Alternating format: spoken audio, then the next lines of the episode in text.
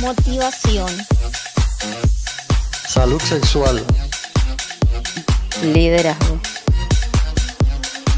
salud financiera, energía vital, gestión emocional, neurocoaching, crecimiento personal. Estás escuchando Crecer. Buenas, buenas, buenas, buenas. Un saludo para. Todos. ¿Y eso qué fue? musiquita, musiquita siempre de jueves. Bienvenidos todos a este nuevo podcast. Aquí en Crecer, Evoluciona. Crecer con ese. Crecer con ese. Ah, ya, ya sí te demoraste. Bienvenidos, qué alegre estar nuevamente con ustedes. Espero que todos hayan asistido y escuchado eh, nuestro lanzamiento oficial en la emisora www.radioapit.com. Estuvo el programa buenísimo. Acuérdense que en el programa en vivo vamos a estar hablando todo este mes acerca de las vacaciones, temas relacionados con las vacaciones. En diferentes aspectos. sí, todo lo relacionado con las vacaciones, porque las vacaciones no es solo pasear, hay muchos contextos que, que tienen que ver con las vacaciones. Entonces, conéctense y acuérdense que se pueden comunicar con nosotros en vivo al más 1-401-306-3817. Ahí para que participen de los temas que estamos eh, hablando todos los miércoles a las 8 y 30 hora de México. Perfecto, perfecto. Ya, ya te iba a decir la hora, ¿verdad? La hora. Eh, para el día de hoy queremos hacer un saludito muy especial a las personas en Bolivia, en el departamento de La Paz y en el Bení. El Beni, el Beni, escriba, mándenos una nota de voz de cómo se dice correctamente. El, Beni, o el Beni. Exacto. Ya. Entonces, a toda nuestra audiencia que se encuentra eh, hoy en, el, en Bolivia y bueno, y todas las que están alrededor del mundo mundialístico también. Así es. Y bueno, sin más preámbulos, vamos a ir entrando, que honestamente el tema de hoy me encanta cuando me lo dijeron, mira, una personita que no voy a decir quién es, pero se la pasa, tiene, tiene una adicción a la pantalla, aunque me dijeron, bueno, pero se va a hablar más enfocado a la crianza. Entonces, yo le dije, bueno, el tema de hoy, ponle mucha atención, porque le va a quedar, mejor dicho, al, como anillo al dedo, dirían por ahí. Y hoy vamos a estar hablando del uso de pantallas. Así es. ¿Y con quién va a ser? ¿Con quién va a ser? Bueno, hoy tenemos una invitadísima nacional e internacional, eh, Emilia, que nos acompaña desde Chile. Y bueno, Emilia, muy buenos, buenas noches. Hola, buenas noches. Muchas gracias por la invitación para estar aquí. Y ahí, ay, Ricky, hombre, vuelva de serio. Tenemos un coqueto. Eh, Emilia, bueno, antes de empezar de hablar del uso de las pantallas y este tema, me gustaría que te presentaras un poco para que la gente te conozca y sepa más de ti.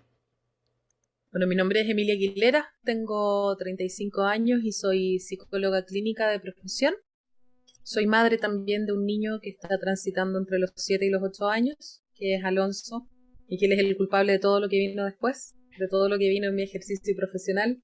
Originalmente yo no pretendía dedicarme a crianza, no, no, yo no iba a tener nada que ver con esto, pero Alonso me trajo acá. Em, originalmente yo empecé mi práctica profesional como psicóloga clínica infanto-juvenil. Yo trabajaba directamente con niños y con adolescentes y con el tiempo finalmente me di cuenta de que el trabajo estaba en los padres. Entonces desvié la atención y ahora estoy especializada, soy psicóloga parental, me dedico a hacer fundamentalmente psicoeducación parental, que eso es como ayudar a las familias a adquirir herramientas para poder criar desde eh, la crianza respetuosa. Y soy también gestora de las redes sociales de Criar sin morir en el intento, que son las plataformas a través de las que hago divulgación de psicología infantil y de psicología familiar también, de salud familiar. Ok, genial. Genial, Emilia, y bueno, y gracias por, por estar aquí una vez más, te lo agradecemos desde Chile, país maravilloso y, bueno, delicioso para ir a, a, degustar unas muy buenas copas. Unos picos. Así es. Bueno, Emilia, entrando en tema, yo admiro la tecnología, nos permite en este momento estar aquí conectados precisamente, pero critico mucho el uso y la... Y el no sé, abuso. y el abuso y como la permisividad, si está bien dicho, permisividad, permivisibilidad, Permisividad. permisividad. Permisividad. Bueno, usted, los que están escuchando ya saben qué palabra estamos buscando, De así ser que ustedes, permitidos, si no, vayan a. Google y la buscan. que muestran muchos padres o cuidadores de niños respecto a estas pantallas. La- yo creo que la pregunta de origen sería, ¿por qué llegas tú a trabajar directamente con este tema? Las pantallas hace tiempo ya viene haciéndose investigación al respecto eh, y muchas veces las familias no somos conscientes del daño, del impacto que tienen, precisamente porque las pantallas son muy seductoras y porque nosotros también las estamos utilizando mucho, además de que todo el contenido que encontramos dentro de una pantalla, especialmente en los celulares y los teléfonos móviles, están diseñados para generar, para activar ciertas partes de nuestro centro de gratificación en el cerebro que hace que queramos volver y volver y volver y que son gratificaciones pequeñas que no nos damos cuenta que están ocurriendo, como por ejemplo, no sé, cuando haces una publicación en una red social determinada, suena una campanita. Y a ti te parece como que no es nada, pero esa campanita está ahí para activar cierta parte de tu cerebro y que te haga volver. Entonces, como las utilizamos mucho, porque las pantallas en sí no son malas, como dices tú, son justamente las que nos permiten conectarnos, eh, nos han entregado también muchos permisos en la crianza, muchos descansos. Yo creo que los primeros años de vida de mi hijo, cuando mi hijo tenía tres años, probablemente yo nunca me hubiera podido duchar si no fuera por Paw Patrol. O sea, gracias, gracias Chase y compañía por todas esas duchas tranquilas.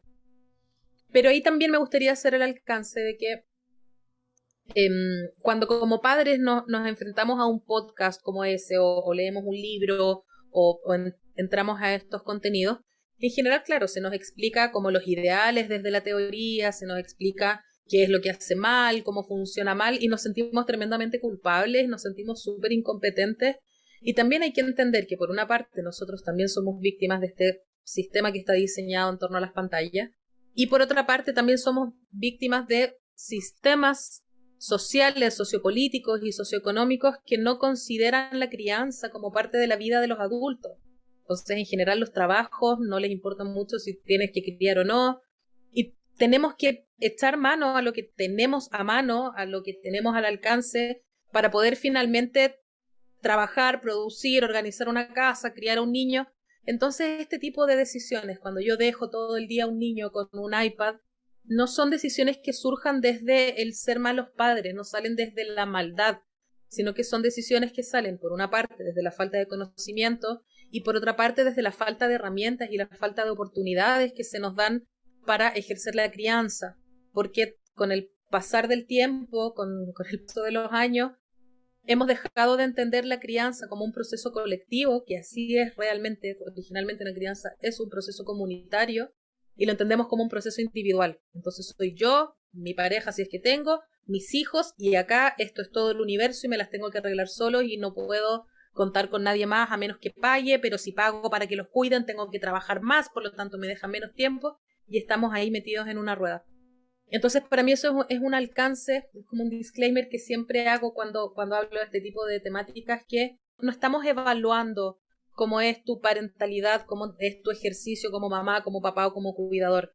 Entendemos que las malas prácticas, entre comillas, surgen desde la necesidad y no es culpa tampoco, no, no es una culpa individual, sino que finalmente es una construcción social. Bueno, y es por eso que me metí en el tema, porque me gusta mucho. Total, total. Y es cierto. Y además de ser un tema actual, es un tema que a todos nos concierne. Miguel lo decía al principio, esos encuentros a temprana edad a las pantallas hacen adicciones. Y en Facebook vi el video que en una aerolínea le tuvieron que quitar el teléfono a la niña y armó un sí, escándalo video, sí. que armó, o sea, fue como cuando le quitan a un adicto eh, cierta sustancia eso fue la misma reacción de la niña. Entonces, tú dices, y es muy cierto, si muchas veces la sociedad o los ambientes hacen que mm, usemos esos recursos como primera alternativa o inclusive los mismos trabajos en, en la crianza de los niños. Pero también hay que reconocer que hoy en día la falta de quizás muchas veces de compromiso de los padres hace de que utilicemos como nuevo babysitting a una pantalla. Y no estoy culpando a nadie, sino también a veces es falta de, tomar esa responsabilidad, porque es más fácil en una reunión que el niño se calme poniéndolo en un teléfono que darle un juguete. Y la parte de la creatividad, pues yo lo he visto hoy en día, ha bajado muchísimo también por, por esa falta de, de estimulación blandas y gruesas que un niño tiene al, tener un juguete. si tuviéramos trabajos mejor organizados, si tuviéramos un sistema económico más humano, probablemente en los tiempos libres, porque yo sé que los adultos tenemos más tiempo libre del que decimos tener. Como que dicen, no, es que trabajo mucho, trabajo mucho. No, si empezamos a mirar cuánto tiempo pasamos en Instagram, en realidad tenemos muchas más horas de las que pensamos. Pero estamos mentalmente agotados. Y no hay empresa más agotadora y demandante que criar a un niño. Entonces también se entiende que cuando tengo ese tiempo, es como que ya mi cerebro está completamente apachurrado y prefiero hacer una evasión de esa responsabilidad de la crianza. Emilia, quería hacerte una pregunta basado en lo que estaba diciendo Angie. Y es, ¿el uso excesivo de la pantalla es adicción? Sí, absolutamente sí. De hecho, ya está regulado por la Organización Mundial de Salud. Está tipificado como una adicción. Ok. Pero el, el problema de las pantallas no es solamente la adicción. Las, las pantallas presentan otros muchos problemas en, en el camino antes de convertirse en una adicción como tal. ¿Y cuáles serían esos problemas? Uno de los problemas quizás más silenciosos, más invisibles, es algo que se llama el coste de oportunidad, que es que el tiempo que un niño invierte en las pantallas es un tiempo que no es invertido en otras oportunidades, en otras situaciones que finalmente son beneficiosas para el desarrollo. Y además, como bien ya sabemos, el tiempo en las pantallas pasa distinto, transcurre diferente.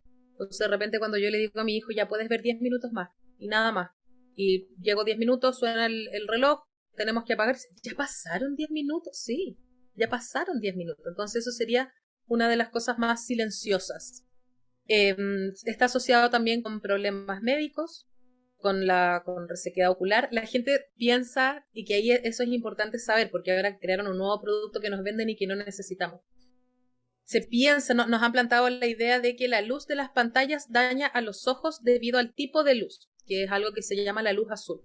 Entonces ahora en internet está lleno de gente que vende anteojos, como empresas, que venden anteojos para los niños y te muestran que filtra la luz azul. Entonces si tú le pones estos anteojos, eh, tu hijo va a poder ver seguro y no le va a pasar nada en los ojos.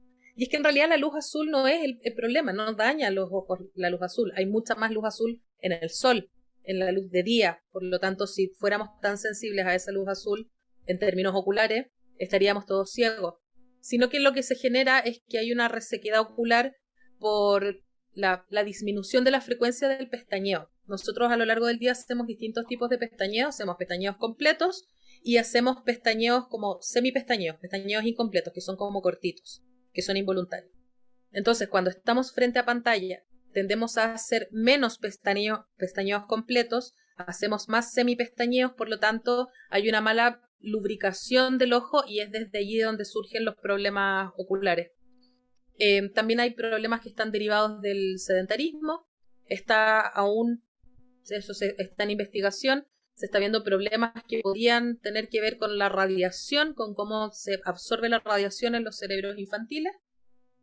Eh, tenemos el problema de la externalización de la crianza, que finalmente es tan seductor porque es tan cómodo y podemos descansar que lo hacemos cada vez más. La, la primera vez que todos los padres le pusimos pantalla a nuestros hijos, probablemente lo hicimos con mucha culpa, porque todos en el embarazo estábamos seguros de que nunca la íbamos a usar con los niños hasta que tuvieran 25.000 años. Use. claro, no, jamás. Yo nunca voy a ser una de esos padres.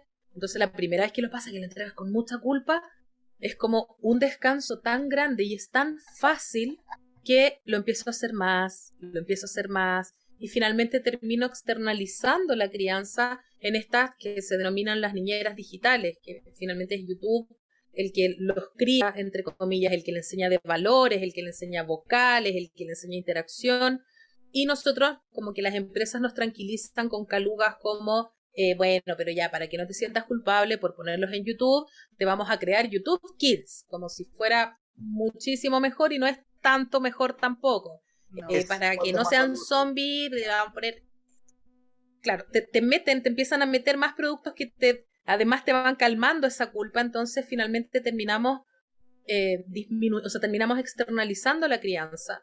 Y el problema es que cuando nosotros externalizamos la crianza y el niño pasa más tiempo en pantalla y menos tiempo con nosotros, nosotros perdemos algo muy importante que se adquiere en la parentalidad y que solamente se adquiere a través de la interacción, que es la respuesta contingente. Uno de los pilares fundamentales de una buena parentalidad es el ser padres sensibles y la sensibilidad parental se define por el poder leer bien a mi hijo, hacer una buena interpretación de lo que está ocurriendo y además ayudarlo a regularse. Y eso es algo que no aprendemos en un libro, lo aprendemos solamente en la medida que vamos pasando y vamos conociendo más a este niño. Pero cuando este niño está, por ejemplo, desregulado, está tenso, está haciendo un berrinche, una pataleta, le pasamos la pantalla, por una parte, yo como adulto estoy perdiendo la oportunidad de aprender a leer y poder responder contingentemente, y ahí también hay un montón de temas relacionados con el apego en esa interacción. Y por otra parte, al niño también no le estoy permitiendo ser autoconsciente, entender qué es lo que está pasando, ponerle nombre a la emoción, hacerse cargo de la emoción.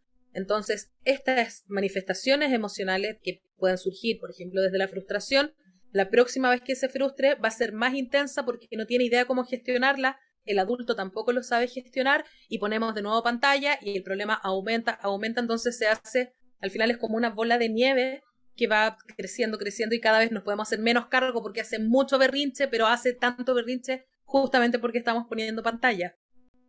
Como, como el video que vimos en Facebook, precisamente. Y, y, también quiero agregar algo y es esa parte de, de el escasez de la interacción social. Cuando hay mucho entretenimiento a nivel de pantallas, los niños pierden esa habilidad de relacionarse con otros niños, de poder hablar y crear esas relaciones interpersonales que a veces son, no, que a veces no, que son muy necesarias para un futuro adulto y su vida eh, laboral, profesional, amorosa y, y demás. Y también esa parte de la sexualidad que se influye bastante, tanto el exceso de información como Información eh, mal dada. Exacto, como la información mal dada y la parte de la autoestima que se gestiona de esa misma información mal dada. Emilia, para quedar claro, eh, bueno, me, perdí un poquito cuando hablaba respecto a la respuesta contingente. Una adecuada respuesta contingente es cuando el padre le decide quitar la pantalla al niño, el niño hace un berrinche y para que lo deje le vuelve a dar la pantalla. ¿A eso, a eso es que te referías o entendí mal la parte? No, ahí estarías condonando. Una adecuada respuesta contingente sería, haces un berrinche porque te quito la pantalla y te digo, ok, estás enojado. Eso que te está pasando es enojo, lo entiendo. Te voy a abrazar, no voy a escalar con tu enojo. Puedes estar enojado, te voy a abrazar, nanay, pero la pantalla ya fue, la pantalla ya se apagó. Eso sería una respuesta contingente.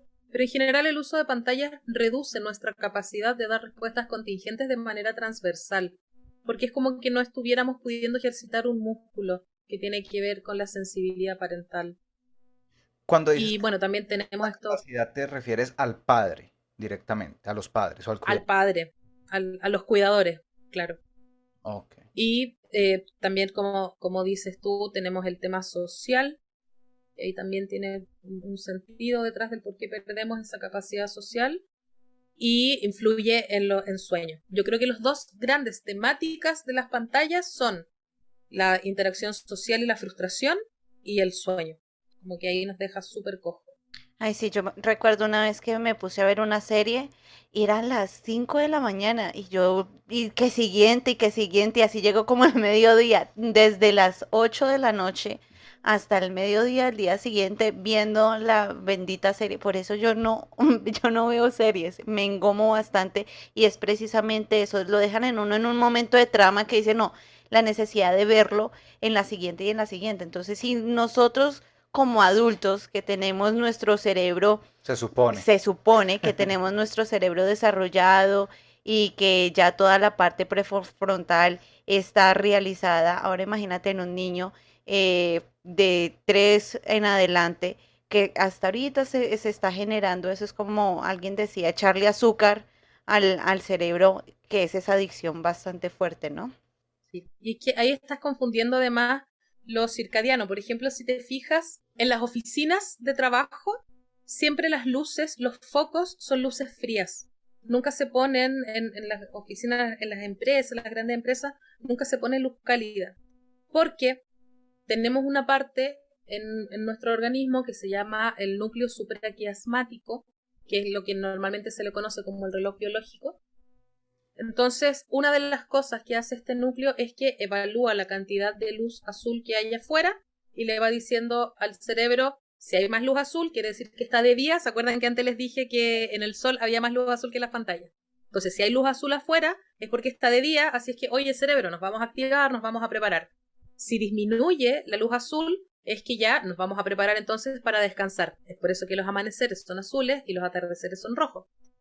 Y la pantalla también contiene luz azul. Entonces, cuando yo le pongo pantalla a un cerebro, independientemente de si es un niño o un adulto, lo estoy poniendo después de la hora del atardecer, le estoy diciendo con su luz azul al núcleo supraquiasmático, es de día, acumula energía porque vamos a seguir funcionando. Entonces, lo peor que podemos hacer para el insomnio es tomar el celular, prender la televisión, porque finalmente se produce una confusión que estás muy cansado, pero no te puedes dormir y no te puedes dormir. Entonces, por eso las luces son frías en las oficinas, porque necesitan mantenerte activo. Si te las pusieran cálidas, como que tenderías a dormitar. Te runchas y te ¿Cómo? duermes. ¿Me repites el nombre del músculo? ¿Músculo qué? Es el núcleo supraquiasmático. Yo creo que el mío está dañado, porque yo cuando me pongo a hacer trabajos me quedo dormido por frente al computador. Es que está al revés. Que eso puede ser por un exceso, puede ser por un exceso de agote o puede ser por condicionamiento. Ok, ok, perfecto. Sí, porque si me ha pasado varias veces que estoy normalmente ya después de las 10 de la noche, 9 de la noche, ya cuando estoy en el computador empiezo a parpadear. Entonces, oye, oye, yo tengo dañado ese núcleo, pero bueno, parece que no. Entonces.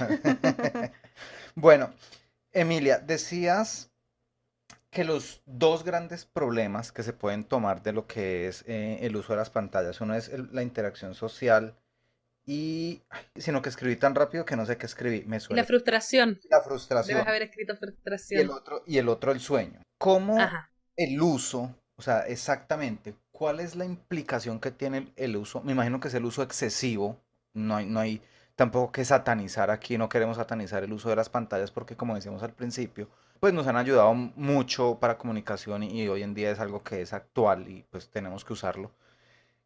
¿Cómo es la influencia, la injerencia o la- la- el condicionamiento directo que tienen las pantallas en estos dos aspectos, tanto en la interacción y frustración como en el sueño? Bueno, por una parte en el sueño es porque empezamos a enloquecer a este núcleo supraquiasmático y por lo tanto se alteran los ritmos circadianos, que es algo que a ti ya te ocurre. Em, a, eso se suma también la confusión del cerebro porque utilizamos luz artificial, por ejemplo, o sea, ya, ya no funcionamos como veníamos hechos para funcionar, que era atardecer, nos dormimos, amanecer, despertamos. Tenemos muchos otros factores además de las pantallas. Y por otra parte, respecto de la socialización y el cómo nos llevamos con, con estos impulsos de la frustración, cómo podemos lidiar con eso, es que las pantallas, acá ya estoy pensando en cerebros infantiles, por una parte nos presentan una realidad que es más colorida, que es más rápida y que es más satisfactoria. Entonces, si yo prendo la tele y estoy viendo Paw Patrol, que son los que usé antes de ejemplo, está la canción Paw Patrol, Paw Patrol, Chase, Suma, Sky, Everest, y vuelan por los aires y salen fuegos artificiales, y todo eso ocurre en 15 minutos. Y en 15 minutos además ocurrió todo. Estaban amigos, tuvieron un conflicto, resolvieron el conflicto, son todos amigos otra vez, todo en 15 minutos. Cuando yo salgo a mirar la vida real, ya no es ni tan colorida, los colores no son tan intensos, las cosas no ocurren tan rápido. Entonces como que se enlentece y es como, oh, como que se hace mucho más tediosa la realidad allá afuera. Y por otra parte, ahí también está relacionada la cantidad de esfuerzo que aplicamos para lograr la gratificación. Porque si pensamos cuando nosotros éramos chicos no teníamos pantallas para distraernos, y nos andábamos por ahí arrastrando como estoy aburrido, estoy aburrido, me aburro, que nuestros papás no nos pescaban, no, no era como que, ay, mi niño, ¿qué hacemos? Era como, bueno, ¿qué tú verás lo que hace, yo, no sé, a mí, a- a mí que me- a mí no me mires. Váyase a dormir. Como que, o sea, ¿en serio me está mandando a dormir? Sí. No, entonces muy par- respuestas así.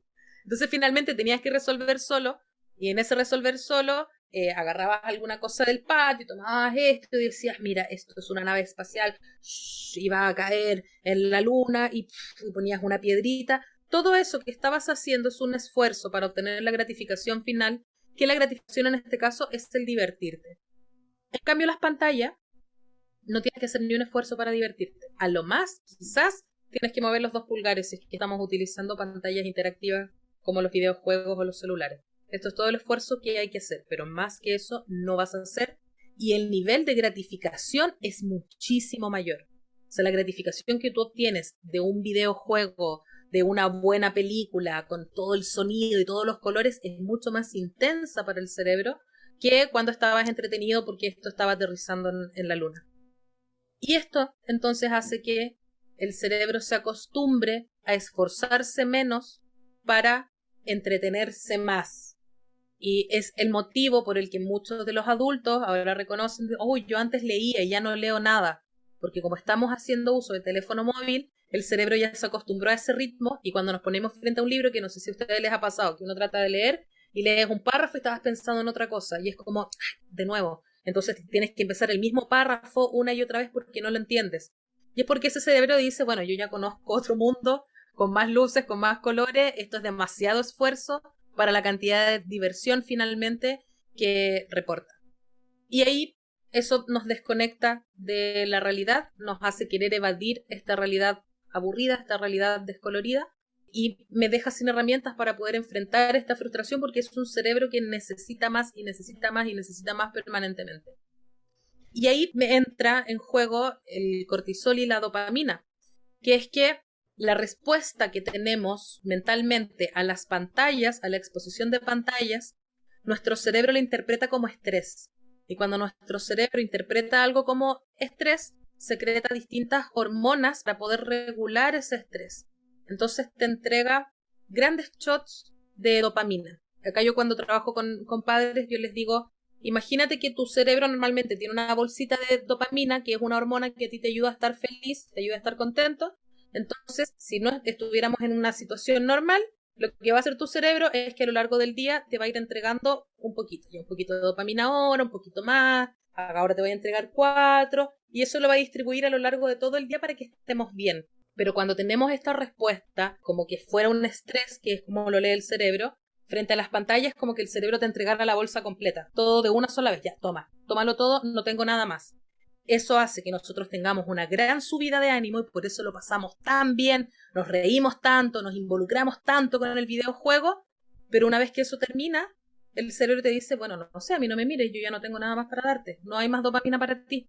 Y ahí viene entonces el bajón. Y ese bajón hace que tengamos mayor dificultad en el poner atención, que nos pongamos más agresivos, más cambios de humor, alteración en la presión sanguínea, alteración en la, en la cantidad de los niveles de azúcar en la sangre, y eso es básicamente cómo se describe un adolescente cuando sale de la habitación después de estar todo el día jugando videojuegos. Es como un estado depresivo. Que tenaz, el comportamiento es exactamente igual a una adicción normal. Por eso, pues, hacer la pregunta a la adicción. Esa es la, la, descripción. La física de una adicción funciona exacto. Wow, qué, impresión esa parte. Y mira que antes de que se me olvide, con todo lo que dices, estamos yendo a una película, no sé si han visto Wally que todos, todos, y no solamente por el hecho de el, agregar el, peso, sino toda esa afectación. Estamos en pantallas que no vamos lejos. Ya Facebook hizo el metaverso y ya con, lo, con el Oculus y, ven y todo lo que se está viendo. Vamos a empezar. Publicidad no paga. sí, publicidad no paga. Facebook págame. Y, y, todo, y todo esto hace de que lleguemos a esa película que se ve muy tierna, pero el trasfondo es eso ¿Cuántas cosas nos vamos a perder el día a día en el diario vivir? Que los niños inclusive los cría un robot y ya hoy en día vemos humanoides súper avanzados. E, estamos en el momento exacto de decir, venga, tomemos las cartas en el asunto de, de, la situación. Y yo ahí es cuando tengo una pregunta, no sé si tú de pronto tenías otra. Sí, pero dale, dale. Y es, hemos hablado, y tú lo decías al principio, sobre eh, las dificultades y quizás vamos a hablar mucho de los problemas, pero ¿cuál sería de pronto esas soluciones que tú como madre, psicóloga y toda la experiencia que has tenido puedes decirle a estos padres que nos escuchan? Por una parte tenemos qué pasa si es que queremos reducir pantallas y por otra parte es el cómo voy a administrar las pantallas si es que las voy a seguir utilizando. Primero vamos a hablar de la administración. En la administración de pantallas vamos a diferenciar las pantallas interactivas de las pantallas pasivas. Las interactivas son aquellas con las que interactuamos, el celular, los videojuegos, etc. Y las pantallas pasivas es la televisión cuando pongo una película y yo no tengo que hacer nada, entonces me quedo solo mirando.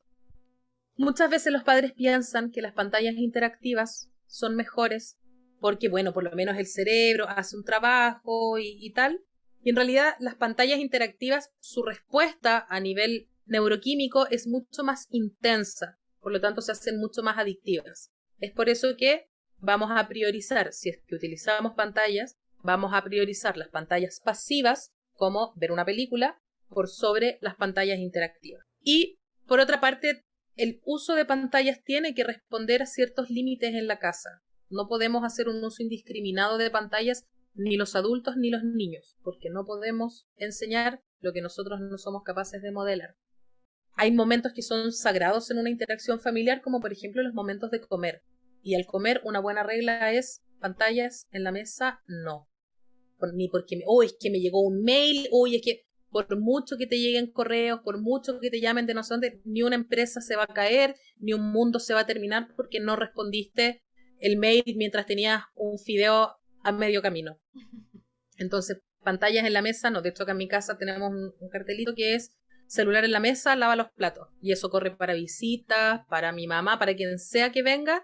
Si saca el celular en la mesa, aunque sea que es que voy a verla ahora, lava los platos. No me importa que yo no te conozca, que sea primera vez que vienes a mi casa, lavas los platos. Entonces, generamos estos espacios en los que tenemos como de, de apagones tecnológicos. Hay momentos en los que todos nos vamos a desconectar para conectarnos entre nosotros, para reconectarnos finalmente. También yo siempre sugiero priorizar en el caso de niños que utilizan, por ejemplo, que, los padres les pasan el teléfono móvil para jugar o, cosas así, intentar que accedan a plataformas que no tengan publicidad, ya sea comprando los videojuegos, que suelen no ser demasiado caros, eh, o pagando, por ejemplo, en el caso de iPhone, tiene una suscripción arcade, que es un tipo de videojuegos que no tiene publicidad tampoco, porque ahí ya por lo menos vamos a gestionar cuál es el tipo de contenido al que accede nuestro hijo y no le van a meter nada más que esté fuera de mis manos, porque no tienes cómo saber qué es lo que van a poner. Que de repente ni siquiera es que o oh, les van a poner pornografía o algo así, sino que son publicidades que generan mucha ansiedad, que generan mucha angustia, son muy típicos en, los juegos de teléfono, un tipo de publicidad como de unos juegos que ponen, por ejemplo, un rey que tiene que arrancar porque viene una pared que lo va a quemar, entonces tienes que ir derribando unas torres para que... Ahí hay un contenido sumamente angustioso, un contenido súper persecutorio. Entonces también siempre una recomendación que le hago a las familias, si vas a utilizar ese tipo de juegos, eh, por lo menos que tu hijo acceda solo a los juegos que tú estás autorizando y que nadie más pueda tomar esa decisión por ti no lo consideres un gasto, considéralo una inversión en la seguridad de tu hijo. No hacer uso de pantallas como niñeras digitales, o sea, nunca jamás entregar una pantalla para que el niño se calme. Eh, como, ah, está con un berrinche, tome, tome, mire los monitos, qué bonitos los monitos. Ahí estás generando una desconexión brutal entre cerebros, o sea, como una desconexión emocional muy grande. Utilizar siempre control parental no puedes dejar a un niño solo con un teléfono o con un computador con acceso a Internet, es como dejarlo solo en el centro de la ciudad. Es igual de peligroso si es que no peor. Entonces, claro, la única diferencia es que no lo pueden robar, pero todo lo demás puede acceder así. Entonces, control parental siempre, cuidar las edades de que por lo menos hasta los 13 o 14 años no hagan uso de redes sociales, no hagan uso de Internet ellos solos y cuidar mucho también las edades recomendadas. O sea, si el juego, si Fortnite dice desde 13 años en adelante, es por algo, eso no es un número puesto al azar. No le pongas Fortnite, no es que mi hijo no le da miedo, es que tiene 8, es que le encanta, es que me lo pide, es que sus compañeros, tú eres el, adulto a cargo. Y eso es un número que no está puesto al azar. Eso yo creo que serían como las recomendaciones respecto del, del uso eh, priorizar siempre los contenidos más cooperativos o los contenidos educativos por sobre los contenidos violentos. Y eso sería respecto de la administración. Hay una regla de oro para ayudar a este cerebro a, no andar así tan enloquecido por la vida, es que utiliza las pantallas en momentos predecibles, o sea, todos los días la misma cantidad de tiempo en las mismas tandas horarias. Entonces, todos los días vas a poner, supongamos, una hora de pantalla dividida en dos tandas de media hora, que todos los días esas tandas sean en horarios fijos. Cuando estamos con niños más pequeños, por ejemplo, con niños de 5 años, que si yo les digo ya a las 3 de la tarde y no sabe bien qué es las 3 de la tarde, los vamos a asociar a hitos del día. Todos los días después de almuerzo, media hora, y vamos a poner un cronómetro, vamos a poner un reloj. Eso va a hacer que el cerebro pueda prepararse, como anticiparse al momento de la pantalla. Cuando la pantalla puede aparecer en cualquier momento, cualquier día, bajo cualquier circunstancia, ese cerebro va a estar todo el día, ahora, ahora, ahora sí, ahora me toca, ahora, ahora, ahora me toca, ahora, ahora, ahora. Entonces ya por lo menos lo reducimos. Por supuesto, la recomendación ideal es no hacer uso en lo absoluto de pantallas, pero eso es irreal para muchas familias, así es que esas serían mis sugerencias en ese caso. Emilia, Y- una pregunta, qué pena antes de seguir. Una sugerencia quizás sería poder agregar estos libros interactivos a la parte de la crianza y la educación para tratar de sacar un poco más las pantallas y poder envolver la lectura al grupo familiar. Sí, yo siempre le digo a las familias, tú no puedes desinvolucrar a tu hijo de las pantallas si es que no te involucras más tú. O sea, ya tú permitiste como adulto a cargo que ese cerebro no pudiera desarrollar estrategias para entretenerse solo, como para lidiar. Si tú ahora llegas y quitas pantallas, ese niño va a estar, es que no sé en qué entretenerme, es que no sé qué hacer, es que no sé jugar solo, es que me aburro. Y la respuesta adulta suele ser, bueno, no sé, arréglatela. Pero resulta que el niño llegó a esa situación debido a que tú mismo lo expusiste a una situación para la que su cerebro no estaba listo. Entonces, si vamos a reducir pantallas, necesariamente la interacción con los cuidadores o la interacción con otras personas tiene que aumentar. Aumentar en frecuencia y aumentar también en calidad, el tipo de interacción. Ok, bueno, una de mis preguntas era la que, la que hiciste, Angie, me dejaste sin, sin esa pregunta, pero bueno, acá tengo otra. No sé, Emilia, si, si este término esté bien usado y es respecto a los niños rata. Y pues cómo funciona todo este mundo, por, por decirlo así, cuando se define ya un niño como un niño rata. Los niños ratas vendrían a ser estos niños que pasan todo el tiempo metidos en Internet, que solamente habitan el mundo a través de Internet y que además son mal mirados por otros jóvenes que cuando yo los miro desde afuera, si es que lo estamos pensando en esos términos, yo digo, "Pero tú también eres un niño rata. ¿Por qué, por qué le estás diciendo niño rata a él? Solamente porque es más chico.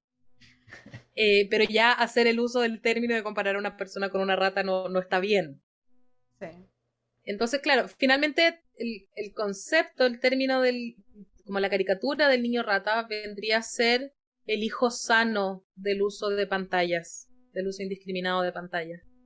El hijo sano me refiero que es como el, el niño símbolo, el, el niño, la persona más representativa.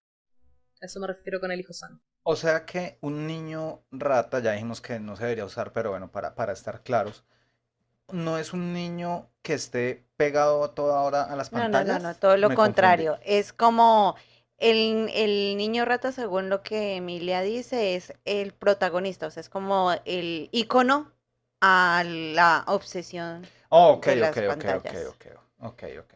Perfecto. Claro. O sea, es que son justamente eso, pues son los que se pasan como muchas horas encerrados en la pieza y jugando, que en general son como Fortnite, como que hacen juegos online con, con otros jugadores. Que le abren la puerta y les entra un poquito de luz y es...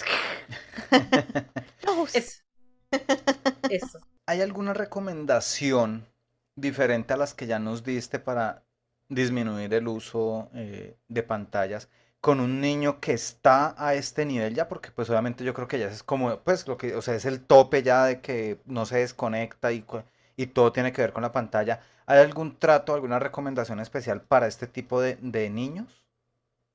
Sí.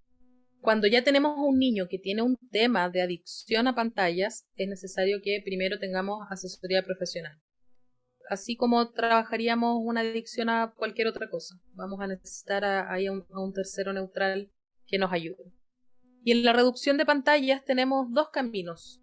Uno que es mejor y uno que es más llevadero. El que es mejor es el ayuno absoluto. O la disminución drástica. Si yo tuviera un familiar con un tema de adicción, no sé, por ejemplo, con alcoholismo, eh, es poco probable que le dijera, bueno, vamos a empezar entonces con 20 botellas de vino al día, las vamos a reducir a 19 y luego a 18. A un alcohólico lo agarro, lo encierro, no consumes nada más. Eso es un ayuno absoluto y que, como digo yo, es el mejor, pero no es el más llevadero. Y el más llevadero, que a muchas familias eso se le hace irreal, a pesar de que en general dura más o menos dos semanas ese síndrome de abstinencia, que los niños van a chillar, gritar y patalear, pero luego eso se reduce porque ya el cerebro empieza a volver a estabilizarse. Pero cuando no queremos hacer un ayuno absoluto, tendríamos que hacer una reducción gradual. Y para hacer una reducción gradual, primero nos tenemos que ordenar nosotros como adultos. Entonces, lápiz y papel, y vamos a escribir, ya a ver cuántas pantallas usa el día. Y en las pantallas vamos a sumar todas las pantallas. El teléfono, las clases online, el videojuego, la película en familia, todo, todo, todo, todo lo que sea una pantalla encendida. Entonces voy a escribir y voy a sacar un cálculo de cuántas horas tengo al día. Luego esa cantidad de horas la voy a dividir en tandas, como les decía antes, en, tandas anticipables. O sea, si tenemos cuatro horas, bueno, vamos a hacer cuatro tandas de una hora, dos tandas de dos horas. Y vamos a ir progresivamente reduciendo la cantidad de tandas o la duración de cada una de las tandas. Cuando tenemos niños que son un poco más grandes con los que podemos establecer una conversación, es importante también que entiendan que esto no lo hacemos desde que somos malos padres o porque estamos enojados con ellos, sino que también desde el reconocimiento del error, porque los adultos somos muy buenos para culpar a los niños. Y es como, no, es que tú estás muy pegado con las pantallas, es que tú, es que tú, como cuando los llevamos al dentista y decimos, es que come muchos dulces. Bueno, pero bueno, ¿quién, quién le pasa la plata para los dulces? Entonces también hay que hacer un, espacio de conversación con, con nuestro hijo y decirle, me equivoqué, yo no sabía que las pantallas provocaban todo esto, es por eso que las permití. Siento que no te ha hecho bien, me puedo dar cuenta en esto y en esto otro, no sé, tú te das cuenta también. Entonces me gustaría que pudiéramos arreglarlo. Y como son niños más grandes, también podemos anticipar. Bueno, vamos a comenzar este viernes. Lo marcamos en un calendario. Este es el primer día y lo vamos a hacer de esta forma. Y lo convertimos en un trabajo, finalmente en un proyecto en conjunto, en el que nosotros, adultos, entendemos el malestar por el que va a pasar ese niño, los periodos de irritabilidad por los que va a pasar. No voy a escalar en las peleas violentas con él. Yo soy el adulto que está a cargo de una desintoxicación entonces te voy a calmar. O sea, si este hermano hipotético alcohólico que yo decía antes se pone irritable porque no está bebiendo todo el alcohol que bebía antes, yo no me voy a poner a pelear de vuelta con él, sino que le voy a decir, ya, tranquilo, tranquilo, entiendo que te sientes mal, tranquilo, estamos juntos en esto. Y con estos niños sería lo mismo. Ok, perfecto. Estabas hablando respecto pues cómo sería la, parte de, disminuyendo esas repercusiones del uso de la pantalla.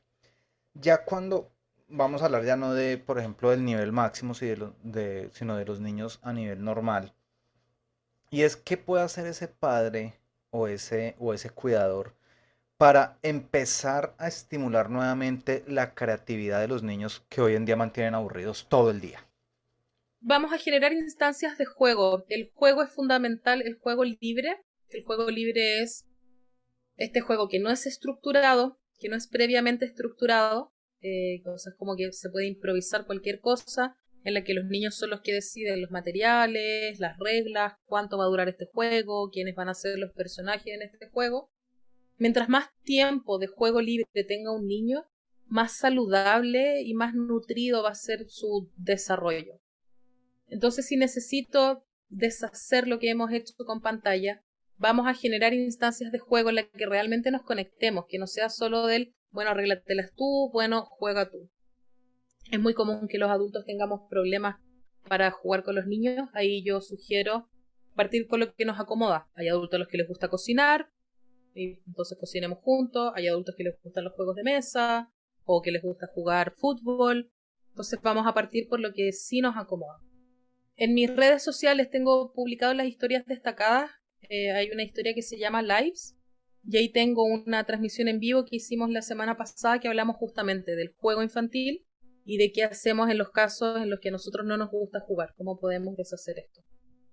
Entonces, ayudar a los niños, no, no pensar que un juego para desarrollar su creatividad o para ayudar al desarrollo de su mente, va a ser solamente ese que está relacionado con matemáticas o con cosas súper densas. De repente basta con arena y un poco de agua y eso ya es suficiente en la medida que tengamos una buena conexión.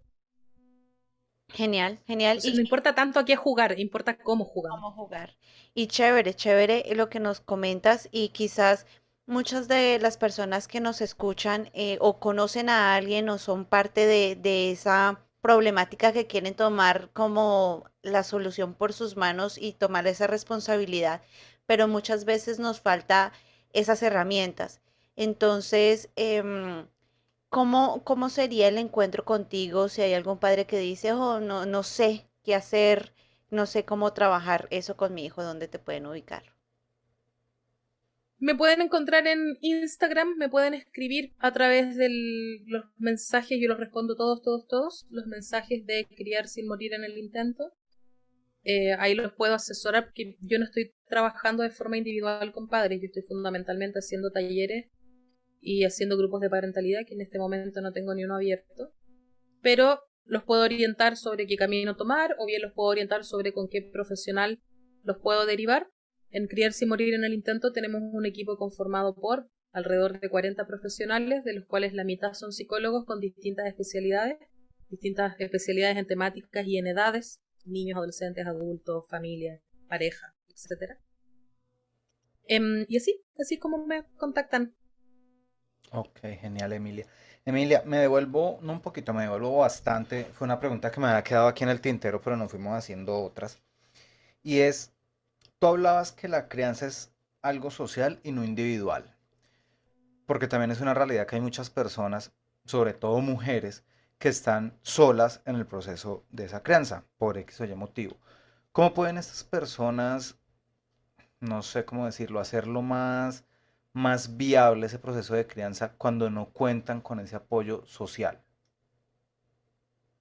Primero es el perdónate. Perdónate por todos esos errores que vas a cometer. No, que nosotras cuando accedemos a estos contenidos de crianza sentimos permanentemente que echamos a perder a nuestros hijos porque nos hacemos conscientes de todas las cosas que no hemos hecho tan bien. Entonces, como decimos en Chile, Nanay, Nanay para ti, Nanay para todos, el perdonarse. Lo estamos haciendo, todos lo hacemos lo mejor que podemos con las herramientas que tenemos. Luego de eso es el identifica, si, por ejemplo, si estamos hablando de juego o de cuando voy a disminuir pantalla, que, tiene que ver con, el tema. Parte realista, no, no te propongas, si vienes de no jugar nada con tu hijo y que tu hijo está todo el día metido en YouTube, no digas ya, a partir de mañana todos los días vamos a estar ocho horas en el parque porque no lo van a poder hacer, porque tú vas a estar muy cansado cansada, eh, porque tu hijo va a estar irritable y finalmente van a terminar escalando los dos y no lo van a pasar bien ni él ni tú. O sea, si lo puedes hacer y te puedes comprometer con las ocho horas, maravilloso, pero la mayoría de las personas no podemos. Entonces, parte realista, ¿qué es lo que tú sí puedes comprometerte? ¿Cuál es tu compromiso? Un compromiso pequeño, 10 minutos diarios, bueno, comienza con 10 minutos diarios busca esos 10 minutos y que esos 10 minutos sean sagrados. Que en esos 10 minutos no haya ni llamadas por teléfono, ni visitas, ni trabajo, ni nada. Son los 10 minutos tuyos y de tu hijo. Y a medida que nos vamos acostumbrando a esto, nos vamos aumentando a 15, 20, 30 y así sucesivamente. Genial. bueno, ahí, ahí tienen los tips para que ustedes aprendan y empiecen a coger esto, a mover, a mover esa responsabilidad. Y si crees que algo te faltó y lo sientes en el alma, devuélvete otra vez al inicio de este podcast y vuelve a escucharlo, compártelo con tus familiares y amigos porque es necesario pasar la información. Así es. Y bueno, hay dos cosas muy importantes y es que muchas veces lo que pasa con los hijos, no que es que mi hijo es un problema, no. Los hijos normalmente son el síntoma de la enfermedad de los padres, normalmente y hay que tener muy, muy en cuenta eso, ¿no? Y es, yo esta historia creo que ya la he contado acá, pero para los que llegaron no la voy a contar. A mí me sorprende, por ejemplo, ahorita de lo que estabas diciendo, Emilia, que cuando están en casa, el que coge los platos, el que coge el celular lava los platos. Yo tengo una costumbre en mi casa y es cuando hago reuniones con amigos, cojo un balde y ahí van todos los celulares. Cualquier persona es libre de coger el celular cuando quiera, pero tiene que poner un dólar. Lo pone en el balde. Y las primeras veces éramos 15 personas la prim- las primeras veces alcanzamos a reunir 300 dólares. O sea, solo de... Sí, o sea, es Sí. increíble. El teléfono sonaba, no, que es que es el mío, es el mío. Bueno, el que quiera cogerlo, cójalo, pero pone un dólar. Y llegábamos a 300 dólares, dinero que después se rifaba con los, con los últimos. Desafortunadamente nunca me los gané, pero, pero es algo que se hacía, ya después con el tiempo ha ido mermando y ya la gente como que se ha mentalizado que no, o sea, si voy a, a disfrutar, es a disfrutar. Entonces es algo que por eso digo, los hijos son en síntomas de la enfermedad de los padres. Enfermedades en cuanto a qué? A falta de asumir mis responsabilidades, a falta de dar la atención que requiere. Y que no nos digamos mentiras, pero es que ser padre es una responsabilidad enorme, grandísima. Y el hecho de tener hijos no es tener, ay no, qué rico quiero tener hijos porque es lo que dicta la sociedad. No. O sea, si yo voy a ser padre, madre, realmente necesito tener una preparación psicológica porque es que la responsabilidad es grandísima y en mis manos está crear una personita, porque es que cuando estamos creando, nosotros estamos creando un ser humano para la sociedad, no para que me cuide, aunque muchos lo hacen en ese sentido, no para que me cuide a mí cuando estoy viejo, no para que me dé más adelante, no, sino porque es alguien que debe ser útil a la sociedad. Y cuando nos descuidamos en esta parte del abuso de pantallas, pues obviamente lo que estamos haciendo es generar una cantidad de problemas, como tú los estabas describiendo, Emilia, que, wow, o sea, la verdad que como que Pero hay solución, pero hay solución, o sea, si nunca es tarde para, para gestionar esas soluciones y quizás a veces dice, no, es que el vie- ¿cómo es? El oro viejo no viejo no... aprende a hablar. Mentira, mentira, siempre hay la solución y siempre se puede mejorar esa parte de la solución, que es lo importante. Así es, así es. Eh, y bueno, Emilia, para los que no alcanzaron, una vez más, ¿en qué redes sociales te pueden contactar, número de teléfono o a través de qué medio que use pantallas te pueden contactar? Me pueden encontrar en Instagram y en TikTok como arroba criar sin morir en el intento. También me encuentran en Facebook, pero llevo muchos meses sin usar Facebook, así que no lo intenten por ahí. Eh, y también tengo una página, ahí, ahí sí van a morir en el intento. Y también tengo una página web que es www.criarsinmorirenelinintento.com a través de la que me pueden contactar, pueden conocer a nuestro equipo y también pueden acceder a mis cursos y mis talleres. Próximamente, me parece que esta semana ya voy a lanzar la información. Voy a hacer el taller de, de uso de pantallas y dispositivos móviles dirigido para padres de hijos de todas las edades. Y también en la página web, en que hay esto, los cursos y todo eso lo encuentran en la, en la zona donde dice academia. Encuentran un curso que se llama Sin Castigos. Y en ese curso, en la primera parte del curso, presento todas las estrategias disciplinarias tradicionales con las que nos criaron a nosotros y con las que nosotros tendemos a criar. Las tablas de premios, los castigos, hablamos de chantaje emocional, tiempo fuera, etcétera y en la segunda mitad del curso propongo las soluciones o las mejores versiones de esas estrategias. Eh, Que también es un curso bien interesante, es pregrabado, entonces se puede ver en cualquier momento, a cualquier ritmo. Ah, bueno, ahí está, ahí Genial, está la Emilia. información, ahí están las herramientas y los y, y todo lo, lo que podemos utilizar para ese mejoramiento y crecer el ser, como lo decimos aquí siempre. Y en la descripción de este podcast vamos a dejar toda la información eh, para y los links para que vayas directamente a las páginas de Emilia y veas su contenido que además es súper interactivo, tiene muchos colores y te atrae. Entonces creo que has cogido bien esa parte de, de los colores y y, y- Del mundo del brillante. mundo brillante de las pantallas, que realmente aparte de, de captar, educa, que eso es lo principal para, para el mejoramiento de la comunidad. Así es, Emilia, muchas gracias. Aquí el público emocionado con el tema. La multitud. La multitud, muchas gracias. Y no podía faltar Ricky ahí con su, con su cosita. Es que está agradecido. Está O sea, es agradecido, un beso de agradecimiento. Vale, Emilia, Muchas mu- gracias a ustedes por invitarme. gracias por estar acá. Y pues bueno, eh, Esperamos tenerte en otra próxima ocasión así, también. así será y nos escuchamos pronto. Hasta la próxima.